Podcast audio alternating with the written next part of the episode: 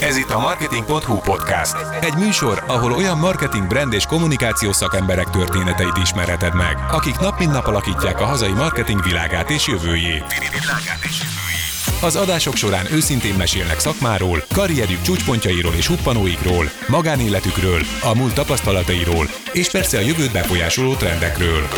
Maradj velünk, és ismerd meg a legsikeresebb hazai kampányok és szakemberek mögötti valós történeteket. A műsort vezeti Sándorfi Adrián, a Brocasters alapítója.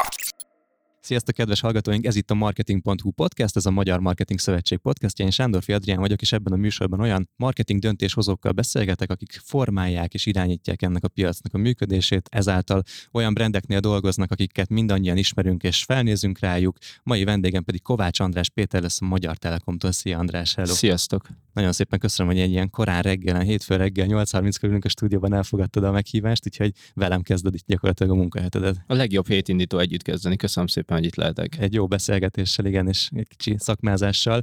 Erre invitáljuk most a hallgatóinkat is, hogy ismerjenek meg téged, és ismerjék meg a Telekomnak a marketing működését, meg úgy általában szerintem sok mindent lehet tőle tanulni. Ami nagyon izgi, hogy most volt a Marketing Summiton a top 50 marketing döntéshozónak a bejelentés, amin, amin a 11 pozíciót érted el, és te már harmadszor szerepelsz ezen a listán, úgyhogy nagyon előkelő helyeken, pozíciókban vagy. Kevés olyan szakember van egyébként, pont nézegettük a listát, hogy talán a Coca-Cola-tól vannak olyanok, akik többször is szerepelnek így a top 50-ben. A Szabó Béla az, aki rendszeresen tartja az első pozíciót nálatok, ő is szerepelt már a műsorunkban, egyébként az első, első epizód volt vele. Hogy néz ki nálatok egyébként a te pozíciód? Ugye szegmens kommunikációs vezetőként működsz, ez egy kívülről, hogyha valaki nem ismeri a szakmát, vagy pedig a Telekomnak a felépítését, akkor így nem sok mindent jelent, úgyhogy én is nagyon kíváncsi vagyok. Igen, ezt igyekeztünk egy kicsit így megbonyolítani, hogy rejtélyessé tenni, hogy mit is jelent ez. Az elmúlt két évben a Magyar Telekom átment egy agilis transformáción, hogy még egy kicsit fokozzam a feszültséget, hogy hogy is működünk mi. Ez azt jelenti nálunk tulajdonképpen, hogy egy picit kiegyenesítettük a szervezetet, tehát nincsenek nálunk ilyen kis hatalmi gócok, uh-huh. viszonylag flat szervezetben működünk, ha talán ezt lehet így mondani. Laposak vagyunk, ami tök jó, mert egyébként sokkal jobban működik a kollaboráció a különböző csapattagok között. Ugye említetted a Bélát. Uh-huh. A Béla kifelé, mint titulus inkább az igazgatója ennek a szervezetnek, és így alatta dolgozunk kb. az ő csapatában egy ilyen 40-en, uh-huh. és a szegmensek pedig úgy határozódnak meg, hogy milyen társadalmi komponensek vannak, milyen társadalmi csoportok, akik számára különösen fontos a Magyar Telekom kommunikációja és termék és szolgáltatás fejlesztése, hozzá most jelenleg a családok tartoznak. Uh-huh. Szoktam mondani, hogy a családok mindennek ugye a komponense, tehát egy, a, a, az alap meghatározója, úgyhogy én nagyon büszke vagyok, hogy a, én és a csapatom a családok felé irányuló teljes körű Magyar Telekom kommunikációt és egy kicsi szolgáltatás termék gondolkodást is vihetünk. Ó, ez nagyon izgalmas. Mesélsz még arról, hogy milyen szegmensek vannak nálatok? Abszolút. Most jelenleg három szegmensünk van, az említett családok, ezen kívül a fiatalok uh-huh. és a kis és középvállalkozások szegmense ezek külön-külön ilyen expertekre bontódnak, akik egy picit jobban belásnak abba, hogy ezek a különböző szegmensek miként működnek idehaza Magyarországon, milyen igényeik vannak, milyen kihívások határozzák meg a hétköznapjaikat. Szerintem a kihívások nagyon fontos egyébként, hogy azokat ismerjük, amikor kommunikációt fejlesztünk, és erre próbáljunk egyébként valódi válaszokat adni. Főleg egyébként a, a jelen márka megközelítés, vagy a márkák hogyan működnek a társadalmakban. Szerintem ez nagyon fontos, hogy egy picit jobban mélyre lássunk azoknak, hogy kikhez szólunk, kiknek szólunk és miért szólunk. És ebben a, ebben a három szegmensben még szerintem az, az érdekes, hogy ezek azért nem homogén szegmensek, de azért valamilyen szinten tudunk azonosítani olyan meghatározó kulcs drivereket vagy insight kezdeményeket, amikre egyébként így jobban hosszú távon tudunk építeni a családoknak a megértése az már már ilyen, egy ilyen szociológiai tanulmány, meg, illetve ezeknek a szegmenseknek is a megértése. Talán a kis és középvállalkozásokat kevésbé venném ide, de az, hogy a fiatalok hogyan működnek, hogyan gondolkoznak, vagy a családok hogyan gondolkoznak, milyen mozgatórugók vannak mögöttük, milyen háttérrel jönnek, az egy nagyon izgalmas feladat, és könnyű lenne leegyszerűsíteni úgy, hogy családok, de hát hányféle családtípus van, család modellek vannak, másféle anyagi háttérrel, másféle földrajzi háttérrel, másféle beállítódottsággal. Tudsz mesélni kicsit ennek az ilyen komplexitásáról? Meg rétegzettségéről, hogy egy családot, családot, mint szegmást hogyan kell nálatok vizsgálni? Abszolút, és jó, hogy mondod ezt a, ezt a szociológiai mélységet, mert nagyon sokat foglalkozunk egyébként ilyen társadalmi megközelítésekkel. Hát próbáljuk egyébként a családokat szociológiai, pszichológiai, testi-lelki oldalról egyébként körbejárni minden alkalommal, és valóban, ahogy mondtam, ezek abszolút nem homogén szegmensek, tehát e, ez is nagyban meghatároz. Nem szeretnénk egyébként ilyen tipikus családmodelleket felhúzni. Tehát én nagyon óvom magunkat mindig attól, hogy a klasszikus két gyermek, boldog együtt élő szülők és a kutya, macska, aranyhal tengelyén határozzuk meg a családok működését, és igazából viszont ami, amiben viszont tudunk találni közös pontokat, az sajnos pont ebbe a turbulens világba az, hogy mire van szüksége bármilyen családnak, és ez pedig a, hát nyilvánvalóan az anyagi, meg az, az érzelmi biztonság. Az, hogy egyébként ez hol érhető el adott családnál, szerintem ugyanúgy, mint minden embernél különbözik. De hogyha megtaláljuk ezeket a, a drivereket, hogy mit is értünk az alatt, ugye, hogy financiális biztonságba tudni magamat, a szeretteimet, és mit jelent az, hogy emocionális biztonságba tudni magamat és a szeretteimet. Talán ez utóbbi egyébként az érdekesebb, vagy mhm. ezzel foglalkozunk nagyon sokat. Ugye a márka kommunikáció az azért érdekes, mert nem feltétlenül onnan érkezik csak, hogy csak a direkt, közvetlen sales támogassa, hanem hosszú távú elköteleződést épít ki. És ebben az emocionális felhajtóerőnek a megértése szerintem kifejezetten fontos, és mi inkább azt vizsgáljuk egyébként ebből a szempontból, hogy például egy családon belül hogyan tudnak mondjuk a szülők teljes körűen kibontakozni. Hogyan tud egyébként az anya is megélni mindenét, az anyaságát, a szakmáját, a saját fontosságát, ugyanígy az apa, és hogyan tudnak egyébként a gyerekek ebbe belépni, és hogyan tud ezáltal teljesebb lenni a család. Nekünk most szerintem az a legfontosabb feladatunk így a, a, a családokért felelős csapatként, hogy megtaláljuk azokat a pontokat, amit a Telekom tud nyújtani a családoknak egy ilyen világban, és hogy erre találni egyébként márkaüzenetet és egyébként más kapcsolódó szolgáltatást is, amire egyébként a családok támaszkodhatnak, amikor egy ilyen kihívásokkal teli 21. században vannak, mint amiben most vagyunk. Nálatok ugye a telekommunikáció, technológia, különböző okos eszközök általában a fő termék vagy fő szolgáltatás. Vannak ilyen viták arról, hogy egy családon belül ezek az eszközök segítik vagy rombolják a kapcsolódásnak a minőségét. Vannak esetleg valamilyen fajta kutatásaitok arról, hogy az a okos eszköz használat, az internet szerepe, hogy általában a kommunikáció, telekommunikáció az erősítő vagy gyengítő, vagy bármilyen fajta egyéb hatást hogyan gyakorol a családokra? Hát szerintem a legfontosabb itt is, mint mindennel az életben, ami jó dolog, a mértékletesség egyébként. Szóval azt nem árt szem előtt tartani, hogy, hogy mértékletesnek kell lenni ezeknek az eszközöknek a használatával is, és a fokozatosság elve érvényesül itt is amelyet pedig azért ezek viszonylag friss technológiák az életünkben. Hát, hogy nincsen olyan szakirodalma, mint hogy tudjuk, hogy a, a dohányzás pokolian káros, mert hogy egyébként ennél sokkal frissebb, újabbak az életünkben, és újabb megközelítések, újabb szokások érkeznek ezeken keresztül, tehát egyértelműen ez nem mondható ki. Mi abban hiszünk a Telekomnál, hogy a digitalizáció mennyire tudatosan használjuk és jól használjuk, segít ezekben a dolgokban. Most uh, nyilván azok a példák, hogy például a nagyszülők nem szorulnak ki a perifériára. Ha segítünk nekik egyébként abban, hogy egy kicsit jobban használják a digitális eszközöket, akkor sokkal szervesebb részei lehetnek a hétköznapoknak, még akkor is nem tudjuk őket minden nap meglátogatni. Az, hogyha a gyerekeket szeretnénk megérteni, hogy mit csinálnak a neten, és hogy csinálják a neten, és mivel vannak, akkor az egyébként egy kettős frusztrációt tudnánk például kivenni. Egyrészt nem idegesítene minket az, hogy a gyerekem nem tudom, hogy mit csinál az interneten, viszont nagyon aggódom miatta. Másrészt be tudnék hozni egy új beszélgetésfonalat egyébként, hogy ezeket megbeszélni, és nyílna egy ilyen nyitottság. Mm. Tehát mi azokat a mintázatokat keressük, a digitalizációra jelenleg akár akadályként is tekinthetünk, vagy akár egy ilyen társadalmi felfogásban egy ilyen furcsa rossznak, vagy egy furcsaságnak, tehát amit nem ismerünk ugye elég mélyen, azt hajlamosak vagyunk egy picit eltolni magunktól, vagy elutasítani, és mi inkább ezeknek a mélyre akarunk ásni, és azt megmutatni amúgy, hogy szükségesek a közösen lefektetett alapelvek. Ez nagyon fontos szerintem a családoknál, hogy többet kéne beszélgetni. Egyébként ugye a, talán a magyar társadalom vagy a közép-európai társadalom hagyományosan nem az a nagyon nyitott, megnyíló, beszélgetős társadalom alapvetően, és ez a családokra is igaz, és ha ezeket egy picit jobban megpróbáljuk megérteni, hogy mikben vagyunk, itt családban, és úgy behozni a digitalizációt, amúgy mint egy plusz hát lehet egy beszélgetés vonalnak is leegyszerűsíteni, de egy új eszköz, egy új csatorna egyébként, ahol új dolgokat fedezhetünk fel közösen, és nem csak elvonulunk kütyűzni, akkor azt gondoljuk, hogy ez gazdagíthatja a családi területet. Hogyan tudtok ti ezért bármilyen fajta felelősséget válni, vagy hogyan tudjátok segíteni a szülőket abban, hogy a tinik meg a gyerekek ne egyszerűen elvonulásra, meg, meg bezárkózásra használják a technológiát, hanem pont, hogy a kapcsolódásnak, meg, a, meg az egészséges önfejlesztésnek legyen inkább az eszköze ez? Én inkább azt mondanám, hogy nem felelősséget akarnék vállalni ebben, hanem felelősségünk van abban, és szerintem ez egy különböző dolog, nem csak játék a szavakkal, hogy miben segítjük a, azokkal a technológiákkal a szülőket, gyerekeket, amiket mi nyújtunk. Tehát mi azon kívül, hogy arra törekszünk így egész Magyar Telekom szinten, hogy a lehető legjobb digitális szolgáltatásokat nyújtsuk, apropó, hajlamosak vagyunk elfelejteni egyébként, amikor sose jön a net, meg el, elmegy az autópálya mellett, meg ilyenek, de hogy egyébként Magyarországon hogy egészen áldottak vagyunk európai viszonylatban és a mobil hálózatunkkal, illetve az otthoni internetünk sebességével is. Így van. Tehát ebben egyébként kivételesen eléggé élen jár Magyarország egyébként a, a hálózati minőségben és sebességben ezt mindenkinek jusson eszébe majd, amikor éppen netet keres és gondolja rám szeretettel. De alapvetően szerintem az a, az a hosszú távú feladatunk, hogy, hogy egy párbeszédet alakítsunk ki. Tehát az még egy nagyon érdekes kihívás egyébként a márkák kapcsán, ugye a purpose világában, hogy egy márka ne, ne, ne csak megmondani szeressen magas lóról, hanem ezt, a, ezt az egész misszióját, ezt közösen élje meg a társadalommal. Én arra törekednék, hogy ez ne egy kinyilatkoztatás legyen. Szerintem ez nagyon fontos, és itt jön be a felelősség, tehát ez egy közös felelősség.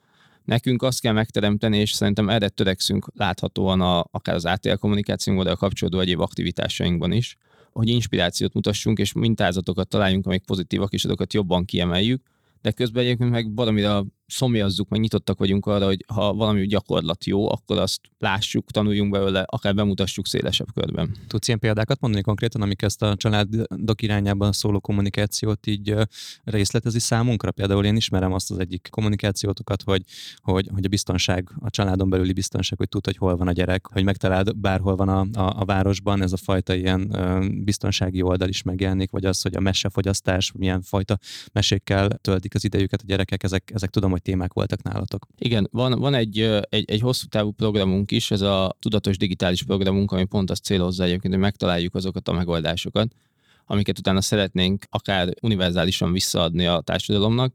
Ezek azok a digitális megoldások, így a tudatos digitálisan belül, amik a szülőket segíthetik a gyerekekkel való viszonyban. Amúgy a korábbi kommunikációnkban, és nem ástunk ennek a mélyre, tehát egy kis önkritikát is gyakoroljak, de korábbi kommunikációnkban többször próbáltunk új aspektusokat behozni. Tehát próbáltunk arról beszélni egyébként, hogy mi van akkor, ha a tinik hoznak be egy új megoldást a családi működésbe. Tehát a, a, az ő fajta digitalizációs tudásuk lehet, hogy megkönnyíti az egész család szervezését. Én szentül hiszek abba egyébként, hogy, hogy jöhet a, nyilván a fiataloktól jó megoldás, ami az egész családra kihat. Tehát nem kell ugyanazokat a mintázatokat uh-huh. tovább vigyük. Persze. Vannak, akik sokkal jobban értenek már a modernkornak a kihívásaihoz, azokat emeljük be.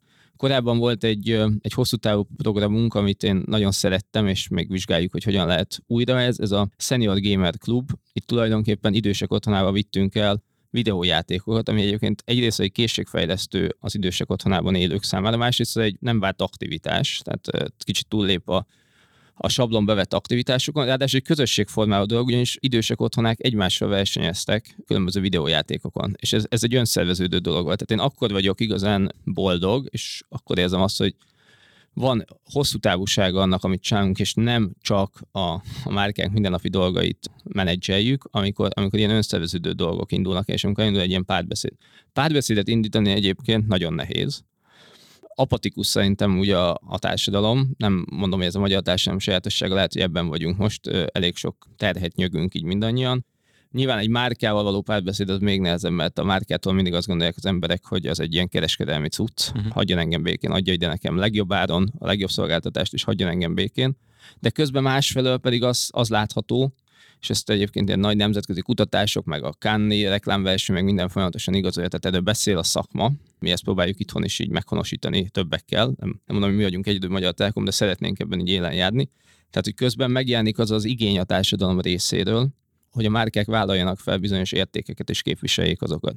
Kiüresedtek bizonyos intézmények, kiüresedett egy, egy része a politika, kiüresedtek a civil szervezetek, kiüresedtek azok az értékek, hogy az emberek kihez és hogy fordulhatnak, és itt a márkáknak egyébként van szerepe, nem tudnak bele, eh, betölteni nyilván minden űrt, de szükséges az, hogy egyébként támpontonként szolgáljanak a társadalomba. Ha már jelen vannak, ha már kivesznek a társadalomból, akkor nyilván vissza is kell tegyenek a társadalomba, és szerintem ez a, ez a hosszú távú márka növekedésnek az egyik kulcsa, és ez a, egy, tulajdonképpen a, a purposeful communication, vagy brand building, szerintem ez több, mint communicationnek az alapja. Hmm, tök jó. És hogyha azt mondjuk, hogy egy hosszú távú kapcsolatot szeretnél felépíteni, akár a családokkal, szeretnétek olyan megoldásokat, technológiai és kommunikációs megoldásokat hozni, amik a mindennapjikba segítő módon épülnek bele, akkor azt nagyon-nagyon értem és, és nagyon elismerem. De másik oldalról meg azt is gondolom, hogy a marketingnek lehet, hogy nálatok nem ennyire, de nagyon markánsan általában a sales segítése, az értékesítés segítése az elsődleges feladata. Hogy jön össze nálatok az, hogy teremtsünk értéket a családok számára, értsük meg őket, támogassuk őket, és közben adjunk el több előfizetést, adjunk el több telefont, stb. Ó, hát nagyon fontos dolog a. Tehát nagyon-nagyon-nagyon kétszínű lennék, ha azt mondanám, hogy nem a sales drive ezeket a dolgokat, hiszen a salesből tudjuk egyébként a hosszú távú aktivitásainkat is megvalósítani. Szerintem erről így egy ilyen szakmai podcastban nyugodtan beszélhetünk teljesen őszintén.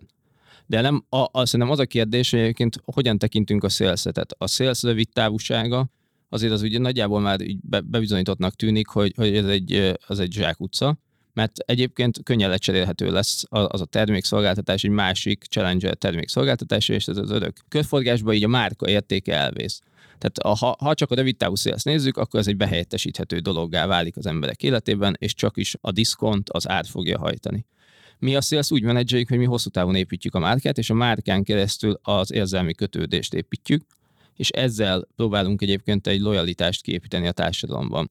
Ez egy hosszú távú folyamat, ez nem mérhető egyik pillanatra a másikra, de látva azt, hogy a, a Magyar Telekom az folyamatosan piacvezető a társadalomban, azt, azt gondolom, hogy ezen egyébként jó úton járunk. Tehát ez egy, ez egy fontos lépés, hogy nekünk a hosszú távú célok számítanak, úgyhogy mellett természetesen a, a cégünk gépezete képes kiszolgálni azokat az igényeket, amik rövid távról szólnak.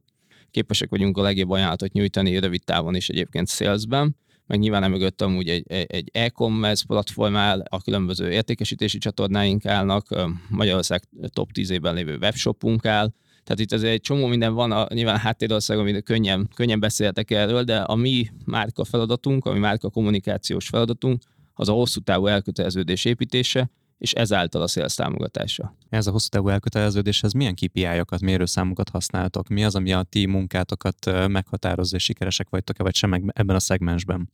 A szegmensben mostanában kezdtünk el újabb és újabb, mélyebb kérdőíveket kitöltetni egyébként ezekkel kapcsolatban, de amit mi nézünk, így, így márkaként, és szerintem az egyik legfontosabb az az, hogy az emberek hogyan viszonyulnak arra az adott szolgáltatóra, hogy a digitális életben ő nyújt nekik valami újat, és támogatja őket a digitalizáció eszközeivel. Tehát ez, erre van explicit kérdésünk, amikor ezt egyébként negyedfél évente felmérjük, hogy hogyan viszonyulnak az emberek az adott márkához a digitalizáció aspektusából. Gazdagabbá teszi az életemet, amit ez a, ez a cég nyújt. Többet ad, mint amire számítok és szolgáltatásaival, termékeivel és kommunikációval segít engem eligazodni a digitalizációban. Szerintem, ha ezek a, ezek a mérőszámok nőnek, és egyre többen és többen mondják arra, hogy ez így van, akkor jól végezzük a dolgunkat. Jelen pillanatban még azt mondom, hogy jól végezzük a dolgunkat. Tehát nőnek ezek a számok. Igen. Aha. És mondjuk ilyen, hogy, tehát, hogy márka ismertség az hozzátok tartozik, vagy az egy Abszolút az már túl, túl, magas réteg lenne? Nem, nem, nem az, az, az, az, ugye a topján van ezeknek a dolgoknak. Érdekes dolog a márka ismertség, mert azért a Magyar Telekomnak a márka ismertségén már nagyon sokat nem kell, nem kell csiszolni.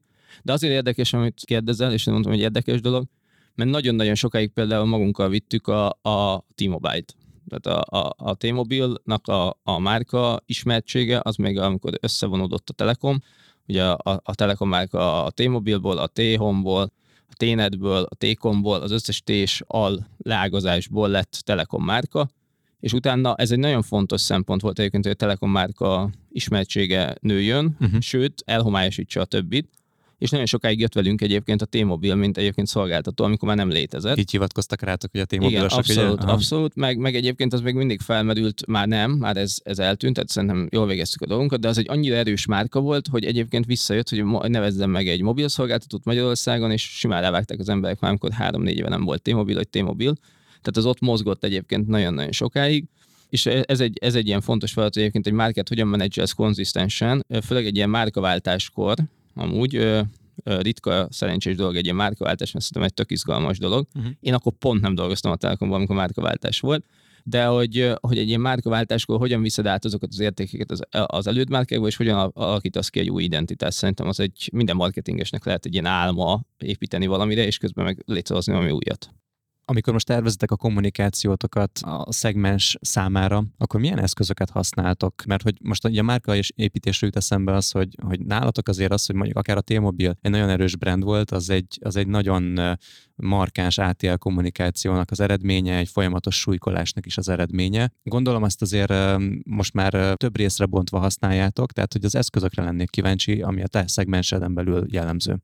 eszközök kapcsán? Igen, Aha. meg bármi, amit használsz arra, hogy ez a fajta üzenet átmenjen. Én leginkább abban hiszek egyébként, hogy, hogy nyilvánvalóan emocionális kötődést, meg nagy awareness még mindig úgy látjuk, hogy a, a mass médiával lehet építeni, tehát megérkezik a, a klasszikus média mix, a TVATL, az out of home, nyilván az out of home emocionális köteleződést nem építesz, de awareness építesz, meg mondjuk a, a nagyon gazdag online rich média világ, és akkor itt így megérkeztünk, tehát hogy akkor ez a, ez a, ugye a sablon média mix, ezt, ezt ki tudjuk pipálni, kinek milyen büdzséje van és lehetőségei, ahhoz képest tölti fel a megfelelő Excel sorokat.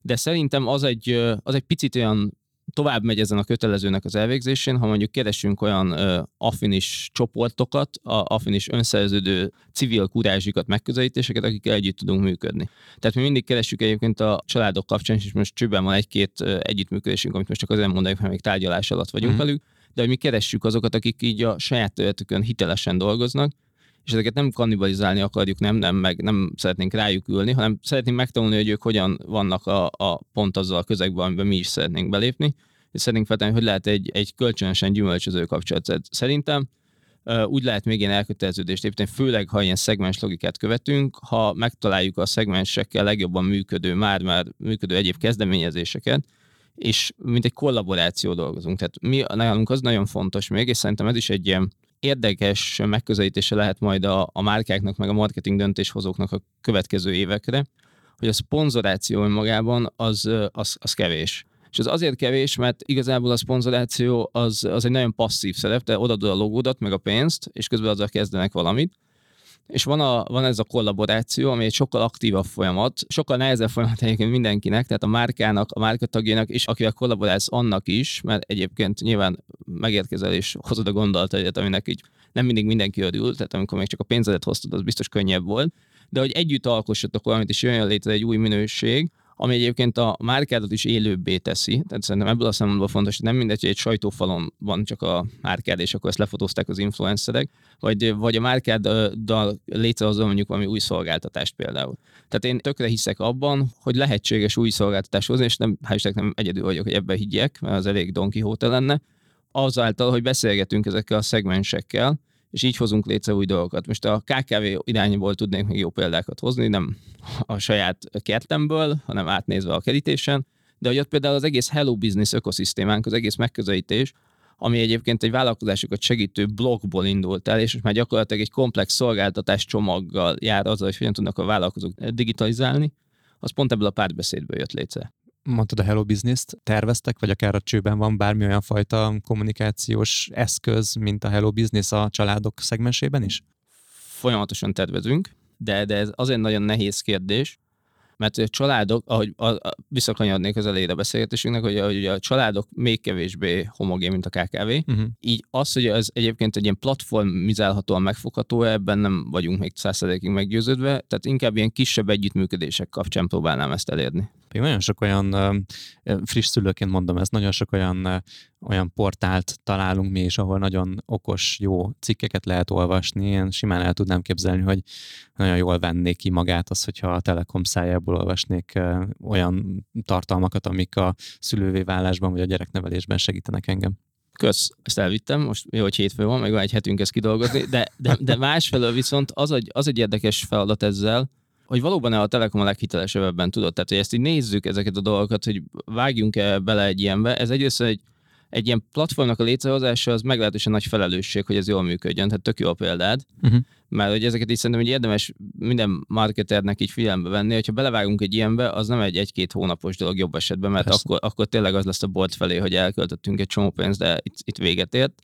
Tehát ez egy nagyon hosszú távú építkezés. Ugye a, a Hello Business az egy négy-öt éves sztori legalább. A másik pedig, hogy honnan tud a Telekom hiteles lenni, vagy honnan tud több értéket adni, mint bármilyen olyan portál, amit mondjuk szakértők írnak így a, a friss szülőknek, tehát hol van az az angle, amiben mi be tudunk lépni. És amikor ezeket jól megtaláljuk, és ezért a, a mi munkánk az rengeteg előkészítésből, beszélgetésből, a szegmensünknek a méreható tanulmányozásából áll, akkor merem azt mondani, hogy el tudunk indulni egy ilyen úton, tudunk egy ilyen commitmentet vállalni. A Hello Business-nél azt látom, hogy hogy a Telekom inkább a, a platformot adja ehhez. Azt mondjátok, hogy elhozzátok azokat a különböző szakembereket, akik a különböző témákban a szakmájuk élén járnak. Wolf Gábort oda hívjátok, a Magyko Noémit, a Pap Gábort, Mester Tomit, stb. stb.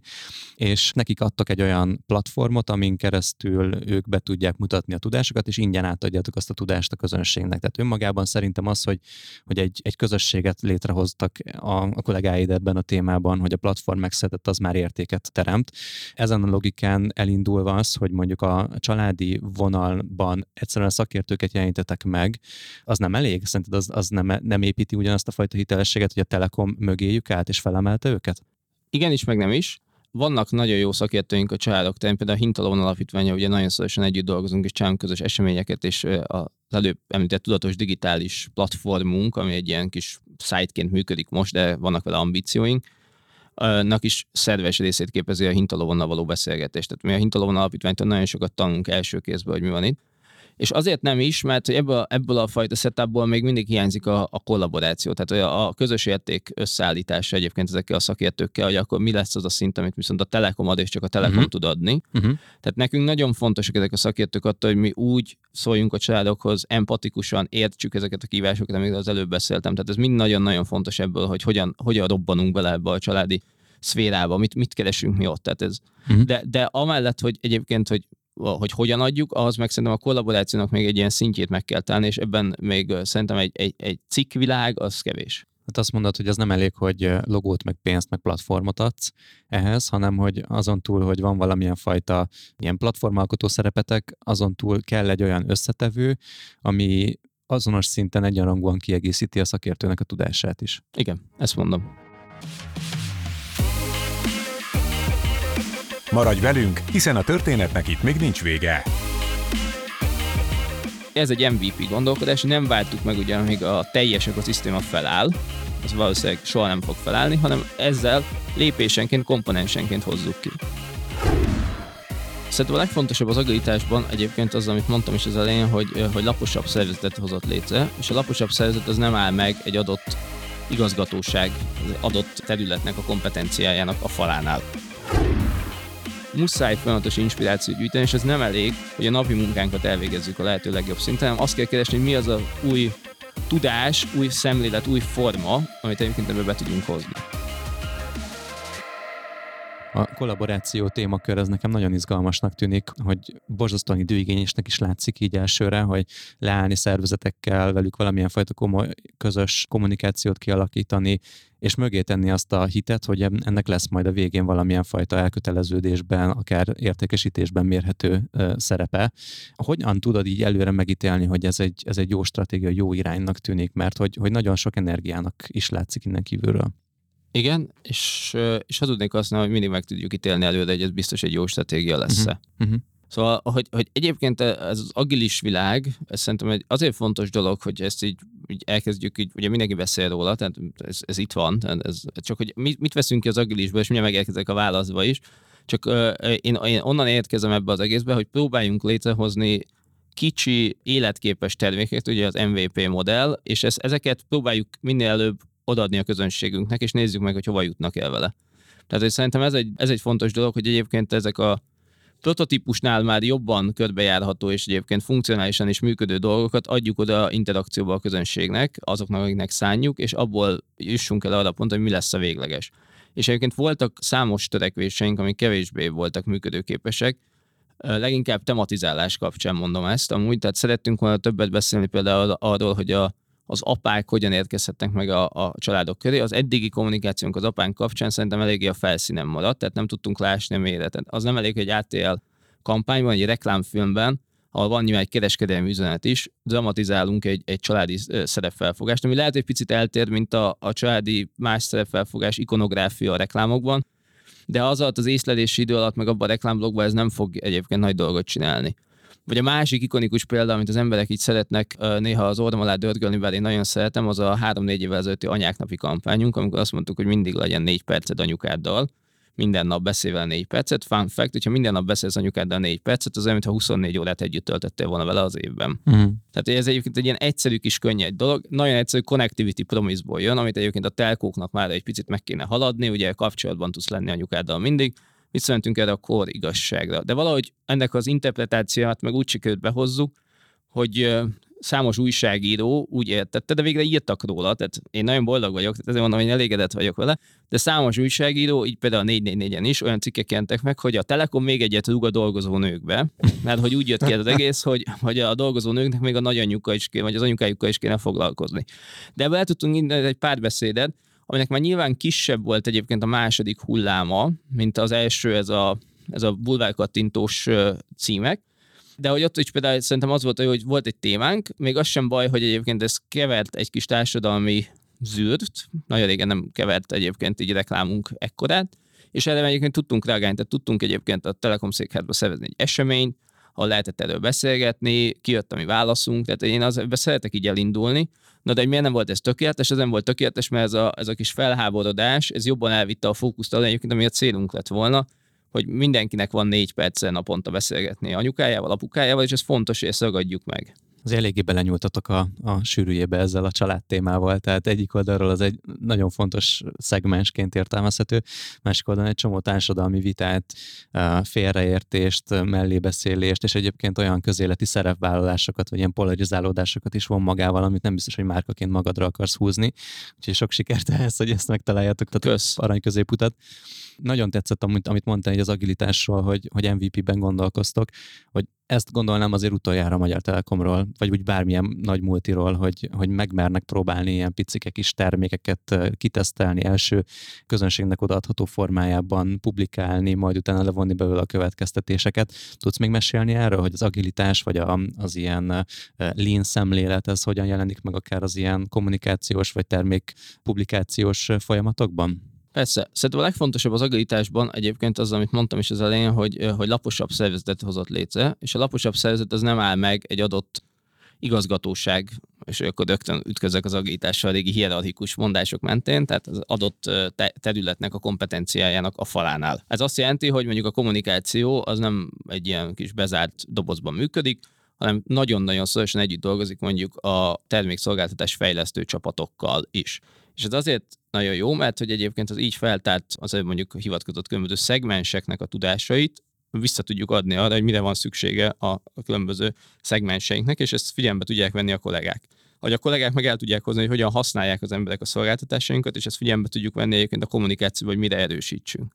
Szerintem, ami egy nagyon jó példa, és egy közös munka során jött létre, az a digitális otthon tuning megoldásunk. A digitális otthon tuning megoldásunk az gyakorlatilag az otthoni teljes ökoszisztémának, digitális ökoszisztémának egy újfajta menedzselése lesz. Tehát ez egy hosszú távú lépés, ebben már most vannak komponensek, azt néztük, hogy egyébként mi a fontos, ugye ezt a pandémia felerősítette, az otthonlét felerősítette, hogy mennyire fontos egyébként, hogy az otthonunk csomó szempont szerint megfeleljen annak, hogy a legtöbbet nyújtsa nekünk a biztonságban, a kényelemben, ugye egyszerre iskola, munkahely, edzőterem, stb.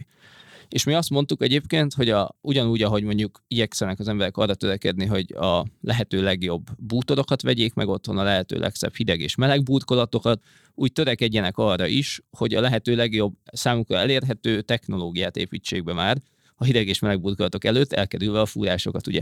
De hogy egyébként utána mik érkeznek meg ebbe a, a lakásba, a digitális oldalon, amik megkönnyítik, kényelmesebbé teszik az otthonlétet, erről akkor ez beszélni. És ez még egy olyan fluid koncepció, ami folyamatosan változik egyébként, és folyamatosan bővül, pont azok alapján az emberek hogyan használják ezeket a technológiákat, és mik azok a technológiák, amik ebbe beérkezhetnek. A digitális otthon tuning megoldásokat, azt most először egyébként a Wi-Fi-vel, nyilván a, a gigaerős internettel, meg a különböző CIoT eszközökkel, tehát a ilyen hálózathoz kapcsolódó okos eszközökkel kezdtük el. De hogy ebben egyébként még szeretnénk nyilván a TV ökoszisztémáját beemelni és arról beszélni, tehát ez egy ilyen hosszú távú folyamat, amivel folyamatosan gyűjtsük az embereknek a visszajelzéseit, meg gyűjtjük azt egyébként, hogy technológiailag mire vagyunk képesek. Na és akkor ez egy MVP gondolkodás, nem váltuk meg ugye, amíg a teljes ökoszisztéma feláll, az valószínűleg soha nem fog felállni, hanem ezzel lépésenként, komponensenként hozzuk ki. Említetted, hogy a T-Mobilról volt a nagy Telekomra váltás, brandváltás, akkor te éppen nem voltál a Telekomnál. Egy kicsit egy új fejezetet nyitva ebben a beszélgetésben szeretnék elkalandozni oda, hogy hogy nézett ki a te pályád. És voltál te már elég sok helyen, fiatalkorod ellenére nagyon sok pozícióban megjelentél. Tudsz nekem erről mesélni, hogy ez a megérkezni a Telekomhoz, elhagyni a Telekomot, visszatérni a Telekomhoz, ez milyen évben történt? Abszolút. Én már, amikor először csatlakoztam a Telekomhoz, már akkor Telekom volt, tehát ne, nekem az már sajnos kimaradt az a, uh-huh. az a lépcső. Én úgy érkeztem meg a reklámszakmába, hogy Angliában diplomáztam művészettörténészként, és akkor utána hirtelen már egy pikpakkot találtam magam a Telekomnál, de nem, hanem, ö, a, hanem az, a, az volt igazából a, az én valódi ambícióm akkor még, illetve ez az ambícióm talán most is megvan, most így eszmélek, tehát, hogy vizuális kultúrával és az emberek és a, a vizuális kultúra interakciójával foglalkozni. Nyilván a diplomázó művészettörténészként előttem egyszer lebegett, hogy a Tate Modernbe szerettem volna kurátor lenni. Ez egyébként angliai bevándorlóként, magyarként, és nem a legmenőbb londoni ártegyetemre járóként, és nem is a legjobb diplomával, reménytelennek tűnt, de ezt a fajta naivitásomat és lelkesedésemet azóta se vesztettem el, hogy én mindig a legjobbat szeretném. Úgyhogy mivel ez egy nagyon hosszú út vezetett volna valószínűleg a Tét Modernig, és még ott sem lennék, és közbeszólt egy kis honvágy is, én hazajöttem, ahol dolgoztam először tévés műsorgyártásba, aztán az ACG reklámügynökségnél, a digitális divízióba, és onnan kerültem a Telekomhoz egyébként, a nagyobb ilyen ATL kampányokat vittem, akkor még az ATL kampányok tartoztak hozzám. Majd onnan jött egy ilyen csábító felkérés a, a Telekom volt kommunikációs igazgatója részéről, hogy a Budapest 2024 olimpiai pályázatának a nemzetközi kommunikációját vigyük. Ez egy nagyon izgalmas feladat volt egyébként, mert hogy valójában a mi azzal foglalkoztunk, hogy hogyan tehetjük fel Budapestet amúgy így a térképre az olimpia szempontjából. Ennek van rengeteg politikai, mindenféle kihívásai, ezekkel mi nem foglalkoztunk teljesen őszintén, de, de most nem is ez szerintem a, a lényeg annak, hanem ez egy ilyen nagyon, szak, nagyon, nagyon szakmai műhely jött ott létre, tehát hogy fantasztikus emberekkel dolgoztam együtt, mint Budapest volt főépítésze, az olimpiai bajnok Mizsér Attila, tehát egyébként egy, egy nagyon-nagyon szakmai csapattal dolgoztunk együtt, nagyon fiatalok egyébként, és itt egyébként egy kicsit ilyen startup hangulata volt az egésznek, és ebből a pesgő közegben próbáltunk egy narratívát kitalálni Budapestnek, ami narratívát egyébként aztán végül nem valósítottuk meg, ugye ez mindenki számára ismert tény. És akkor innen érkeztem meg a Magyar Turisztikai Ügynökségbe. A Magyar Turisztikai Ügynökségben egyébként szintén egy ilyen revitalizációs folyamat ment keresztül, az ügynökség szerette volna megújítani azt, hogy az országról beszélünk. Kicsit régiesek voltak egyébként már az ország márka eszközeink, és akkor egy teljes auditot csináltunk gyakorlatilag azon, hogy hogyan lehetne ezzel kezdeni valamit, illetve létrejött ez a itt kell lenned, hogy elhit platform, amit mindenki mémekből biztosan ismerhet, de már akkor látszott, hogy ez egy mémesíthető irány lesz egyébként, de az nem baj feltétlenül. És, és a platform ugye egészen sokáig tartott, most egy picit transformáció ment keresztül, ahogy nézem messziről, majd a, az ügynökségnél egyébként viszonylag rövid időt töltöttem, mert hogy elindultunk egy trekken, de nem mindenben gondoltuk, hogy egy az irány, úgyhogy teljesen békésen elváltunk, és akkor pedig egy, átkerültem a kereskedelmi televíziózás világába, az RTL Magyarországnál dolgoztam, ott a, a vezérigazgatónak, Vidus Gabrielának voltam a tanácsadója. Ott egy kicsit más feladat, szervezetfejlesztési feladataim is voltak, de ott azt néztük egyébként, hogy hogyan tud hatékonyabb lenni az RTL kommunikációja. És ott, ott igazából szintén egy ilyen strukturális változásba indultunk el egyébként, illetve ránéztünk arra, hogy egyébként hogyan tudna az RTL kommunikációja több csatornán, színesebb, a csatornák alatt most a, a média csatornákat uh-huh. értem. Uh-huh. Én nem tanácsoltam nekik nyilván azt, hogy több csatornát indítsanak, hanem abban ők a profik. De hogy több média eszközön hogyan tudnánk egyébként egy, egy érdekesebb kommunikációt folytatni. És utána jött a, az újabb hívás, tehát nagyon nagy szerencsém volt, ez egy, ez egy végtelen hívás tunami, amit eddig itt felsoroltam, mindig valaki hívott a Szabó Bélától, hogy próbáljak megjelentkezni a, a Telekomban ott egy kiért pozícióra, ahol végig is mentem a eléggé sok lépcsős felvételi eljáráson. Könnyebbnek hittem, hogy ez lesz, hogy a, a Béla hívott, de belekerültem Valencia, hogy tök jó és akkor így visszakerültem először oda, mint tartalom és kommunikációs osztályvezető, uh-huh. és akkor levezényeltük így közösen az egész nagy csapatunk, mindenki részt vett ebbe a 40 fő, hogy hogyan fogunk mi agilisan transformálódni, tehát ezt együtt raktuk ki magunknak, és akkor most már több mint két éve ebbe az agilisban működünk, tehát itt gyakorlatilag itt meg egy munkakörváltás történt mindeközben, hogy itt vagyok. Tehát ennek az agilitásnak lett az eredménye az, hogy ilyen szegmensekre bontott csapatokban Igen. is dolgoztok végeredményben. Aha. Nagyon izgalmas amúgy, amit az RTL-es munkáról meséltél, egy kicsit tudod cizellálni, hogy, hogy hogy néz ki egy ilyen tanácsadói feladat? Ez kicsit ilyen külsősnek is tűnsz ebben, a, ebben az egészben, ahogy a, a Vidus Gabrielának adsz tanácsokat, de közben meg egy komoly szervezetnek, egy komoly kialakult rendszernek kellett valamilyen fajta új irányt mutatnod. Szerintem az RTL-ben pont ezt várták tőlem, nem csak szerintem, mert erre a Gabi rá is erősítettem, amikor beszéltünk a felvételkor, hogy ő annak örül, hogy jön valami naív külsős ember, aki őszintén megmondja, hogy mi a helyzet itt. Uh-huh. És mivel nekem nem voltak tévés kapcsolataim, nem a tévézés világából érkeztem, ami egy elképesztően izgalmas és nagyon zárt közeg elsőre, tehát de azért úgy rendesen be kell csengetni mindenhol, hogy az ember jól megismerje, hogy ki miben mozog. Már hát nyilván az RTL-nél azért nagyon régóta dolgoznak emberek, úgyhogy ott egy nagyon összeszokott közeg van ezért pont az volt inkább az én feladatom kérésem, felém való kérés, hogy ezt próbáljam egy messzebbről nézni ezt a dolgot, hogy ez adja a leghatékonyabb, meg a leg, legoptimálisabb működés így sok felől. Egy, egy, egy picit ilyen tagoltabban működött a kommunikációs osztály, nem volt teljesen része a folyamatoknak, és akkor arról beszélgettünk, hogy milyen utakon tud visszakerülni egyébként jobban a kommunikációs osztály a, a programming működéshez, a, a műsorpromózáshoz, hogyan jöhetnek egyébként friss ötletek onnan is. Én azt merem remélni, hogy egy el tudtuk kiindulni egy ilyen újabb úton, ami egyébként egy szervesebb együtt dolgozást jelent tulajdonképpen a kommunikációs osztály és a, a többi társadalmat között az RTL-ben, és a, a mostani arculatváltás is merem remélni, hogy talán ezeken az alapokon is nyugszik, és ezért tudnak ilyen hatékonyak lenni a srácok. Viszont látsz olyan elemeket, vagy olyan módszertanokat, amiket még te ajánlottál ebben az új arculatváltásban? Például Szabó Zoltán volt a legutolsó egyik beszélgetésünknek a vendége, és ő elég sok mindent mesélt erről. Gondolom azért az ő kezenyoma az markánsabban látszik ebben, de hogy emlékszel még bármi, vagy látszik, ami belőled ott maradt? Én azt gondolom, hogy inkább ezeket a Zolinak a saját dolgai, én azt gondolom, hogy, hogy az a fajta megközelítés, hogy az RTL a kommunikációra tekint, az ezekből a, a, az időszakokból jön, tehát egy picit megemeltük a kommunikációs terület súlyát. Azt, hogy most egyébként ez gyakorlatilag hogyan lett feltöltve, mert biztosan mind a, a Zoli és a csapatának az érdeme, de az, hogy hova került egyébként a kommunikációs terület, meg hogyan néznek erre a házban, és egyébként a kommunikációs területnek is van, van súlya a, az irányok kialakításában, azt gondolom, hogy ez ott, amikor elkezdtünk erre egy más minőségben beszélgetni, ott indult el. Kicsit vissza még a londoni időkhöz. Volt egy fotostúdiód is, ha jól tudom, illetve a fotózás, illetve a fotózás egy nagyon fontos része lehetett az életednek, talán akkor mindenképpen most nem tudom, hogy ezzel hogy állsz.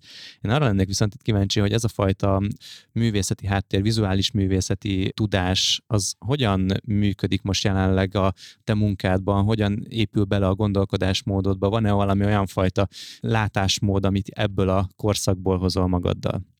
Hát én Londonban egy abszolút egy, egy megélhetési fotós voltam, bár nagyon szeretek fot- fotózni, és autodidakta módon tanult megélhetési fotós, tehát a legjobb gondolom, nagyon hálás lehet így minden szakembernek, amikor ezt hallja, de gyakorlatilag az egész úgy indult el ott, hogy az egyetemről ki tudtam kölcsönözni kamerákat, és nagyon sokat tanultam. Tehát az egyetem az elméleti képzés volt, én meg a gyakorlatot innen vittem bele, és akkor gyakorlatilag ezzel, ezzel tudtam fenntartani magam négy-öt éven keresztül, tehát hogy ez ingatlan, portré, esküvő fotózásokat jelentett. A portré fotózáshoz nyitottam igen egy kis műtermet, Ugye a Londonban az a fantasztikus, hogy a, a színészeknek egyébként ilyen három havonta kell új színész portfólió, hogyha változott a szakálluk, ha kihullott a szemöldökük, ha máshogy fésülik a hajukat, ugye nagyon éles a verseny, tehát ott azért viszonylag meg lehet élni ebből, nem könnyen, de meg lehet élni, és ugye a, a, a fotózás az, az nekem fennmaradt, mint hobbi, így, így koncept elképzelésekben, illetve a vizuális kultúra is fennmaradt, mint hobbi, vagy talán több, mint hobbi, mert egyébként én ezt nagyon szeretem és nagyon élem. Hát a gyakorlati megközelítése az talán az, amit a kollégáim is szoktak nekem mondani, hogy én,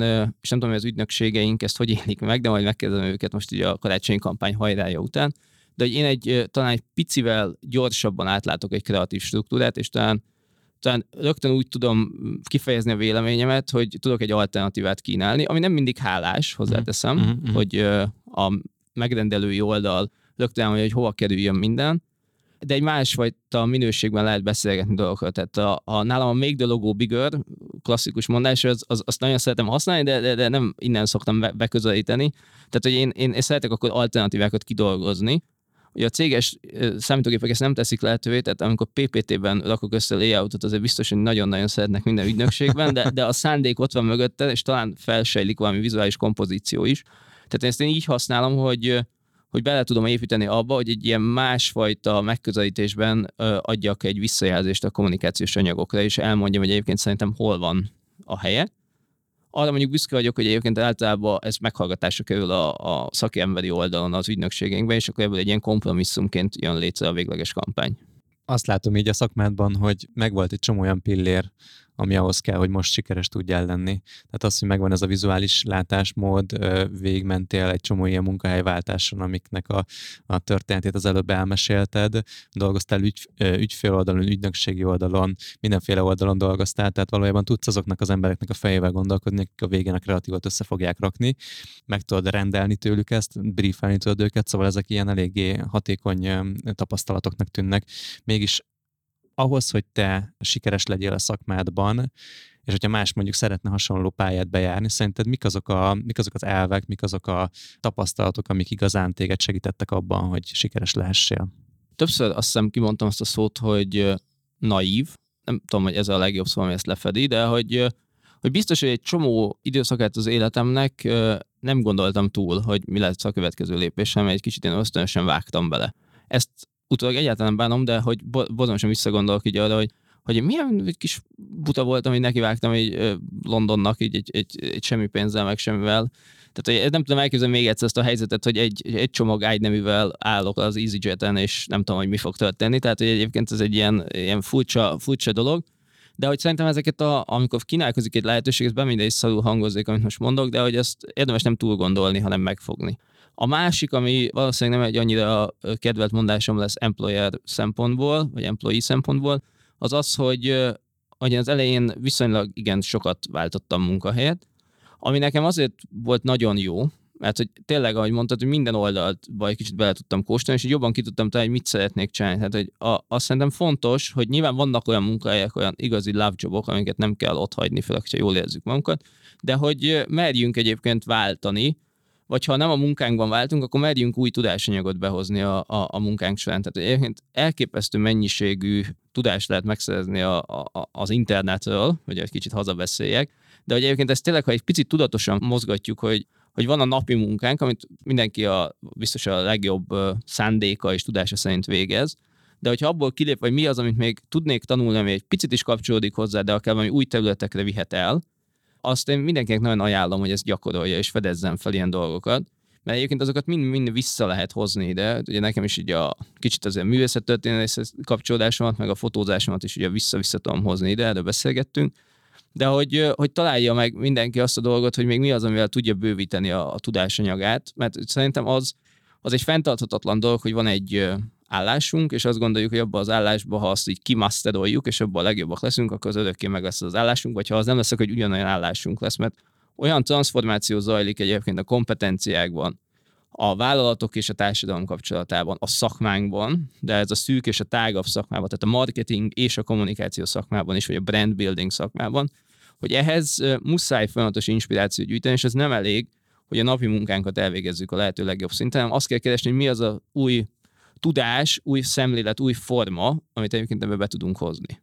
És ehhez amúgy jól hangzik szerintem így kívülről nézve, hogyha a szervezet köré tesz egy olyan fajta változási rendszert, akár mondhatom célnak is, hogy, hogy, hogy máshogy működjetek, laposabban működjetek, gyorsabban reagáljatok, MVP modellekben gondolkozzatok. Szerintem ez a, ez a hogyha mondtuk employer branding szempontból sem utolsó, hogy folyamatosan változnak a körülményeid, de ez nem azt jelenti, hogy új munkahelyre kell menni, hanem, hanem egy munkahelyen belül egy csomó mindent ki tudsz próbálni, és máshogy tudsz fejlődni, és más irányba tudsz menni. Úgyhogy én egy, egyrészt mindenképpen ezt elviszem magammal, hogy, hogy egy multi is tud így gondolkodni, miért ne tudná egyébként egy, egy kis vállalat is így működni, ebből még többet kipróbálni, illetve elviszem magammal ezt a nagyon mély szegmens logikát, ahogy ti próbáljátok megérteni azt, hogy hogyan működnek a fogyasztók társadalmi szinten, hogyan rétegződnek ők, milyen belső motivációik vannak, mert végeredményben sokszor elfelejtjük szerintem, de ez a marketing. Tehát, hogy van egy termékünk, és tudjuk, hogy hogyan adjuk el, és ehhez rá kell akasztani ezekre a kis kampókra az üzeneteinket, amik az emberek fejében létrejönnek, és az nem mindig elég, hogy most akció van, vagy Black Friday van, vagy óriás plakátot használunk, és akkor beleégetjük az emberek fejébe. És szerintem nagyon hasznos volt ez a beszélgetés nekem mindenképpen volt belelátni a Telekomnak ebbe a, az újító gondolkodás módjába, és akkor lehet, hogy azért vagytok ti ketten a top 10-11-2 környékén folyamatosan a, a Bélával jelen a marketing döntéshozók top, top 50-es listáján, úgyhogy további sikereket kívánok neked, és nektek is ehhez. Nagyon szépen köszönöm. Kedves hallgatóink, ez volt a Marketing.hu podcast, a Magyar Marketing Szövetség eh, műsora. Kovács András Péterrel beszélgettem, aki a Magyar Telekomtól jött el hozzánk, és remélem, hogy nektek is hasonlóan inspiráló és érdekes volt ez a beszélgetés, mint nekem.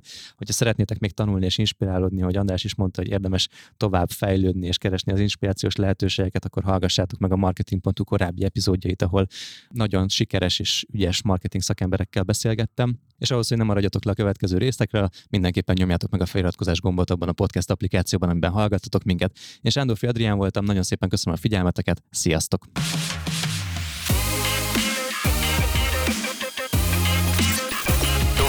További marketing.hu podcast adásokért és más inspiratív tartalmakért látogass el a www.marketing.hu-ra, aminek linkjét a leírásban is megtalálod.